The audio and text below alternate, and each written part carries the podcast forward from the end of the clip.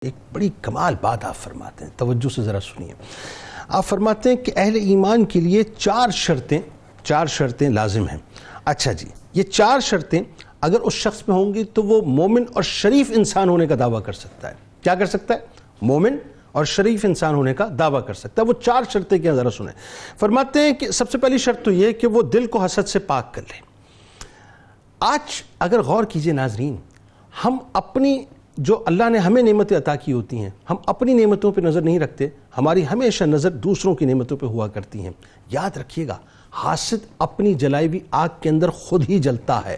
وہ اللہ کی تقسیم پہ معاذ اللہ اعتراض کرتا ہے۔ تو سب سے پہلے اس بات پہ اطمینان رکھیں کہ جو دینے والا ہے، وہ اللہ تبارک و تعالیٰ ہے۔ جس کو دیا ہے، یہ اسی کی قدرت، اسی کی منشا ہے۔ ہم کوئی نہیں کہ اس کے اندر دخل اندازی کریں۔ تو دل کو حسد سے پاک کر لیں۔ جو اللہ نے عطا کیا، اس پہ مطمئن ہو جائے دوسری بات، زبان کو جھوٹ اور غیبت سے پاک کر لیں۔ بہت جھوٹ بولتے ہیں ناظرین آج ہم۔ بہت جھوٹ بولتے ہیں۔ اب تو معاملہ یہ ہو گیا ہے صاحب، کہ یہ جو موبائل فون ہے، یہ خود ایک سمجھ لیجیے کہ شیاطین کا مجموعہ ہو چکا ہے۔ یعنی صبح و شام سوشل میڈیا کے اوپر ہم جھوٹ ہی بول رہے ہوتے ہیں غیبت کر رہے ہوتے ہیں، ایک دوسرے کی کریکٹر اسسینیشن کر رہے ہوتے ہیں۔ پتہ نہیں کیا کچھ ہو رہا ہوتا ہے صاحب۔ لیکن یاد رکھیے گا، ایک مومن اور شریف انسان ہونے کا دعویٰ ہی وہ شخص کر سکتا ہے، جس کی زبان جھوٹ سے پاک ہو اور غیبت سے پاک ہو۔ لہٰذا اس کو پاک کر لیجیے، جھوٹ سے اور غیبت سے۔ تیسری بات فرماتے ہیں کہ عمل کو ریاکاری اور دکھاوے سے پاک کر لیں۔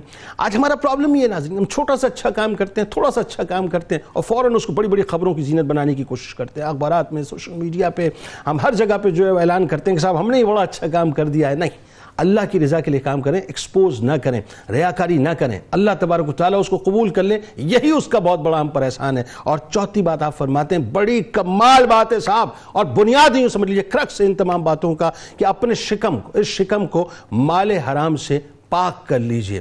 آج ایک لمحے بیٹھ کر ذرا غور کیجیے گا۔ میری اس گفتگو کو سننے کے بعد ایک لمحے بیٹھ کے غور کیجیے گا کہ جو لقمہ ہمارے پیٹ میں جاتا ہے، کیا اس کا راستہ جائز اور حلال مال کے ذریعے سے ہے؟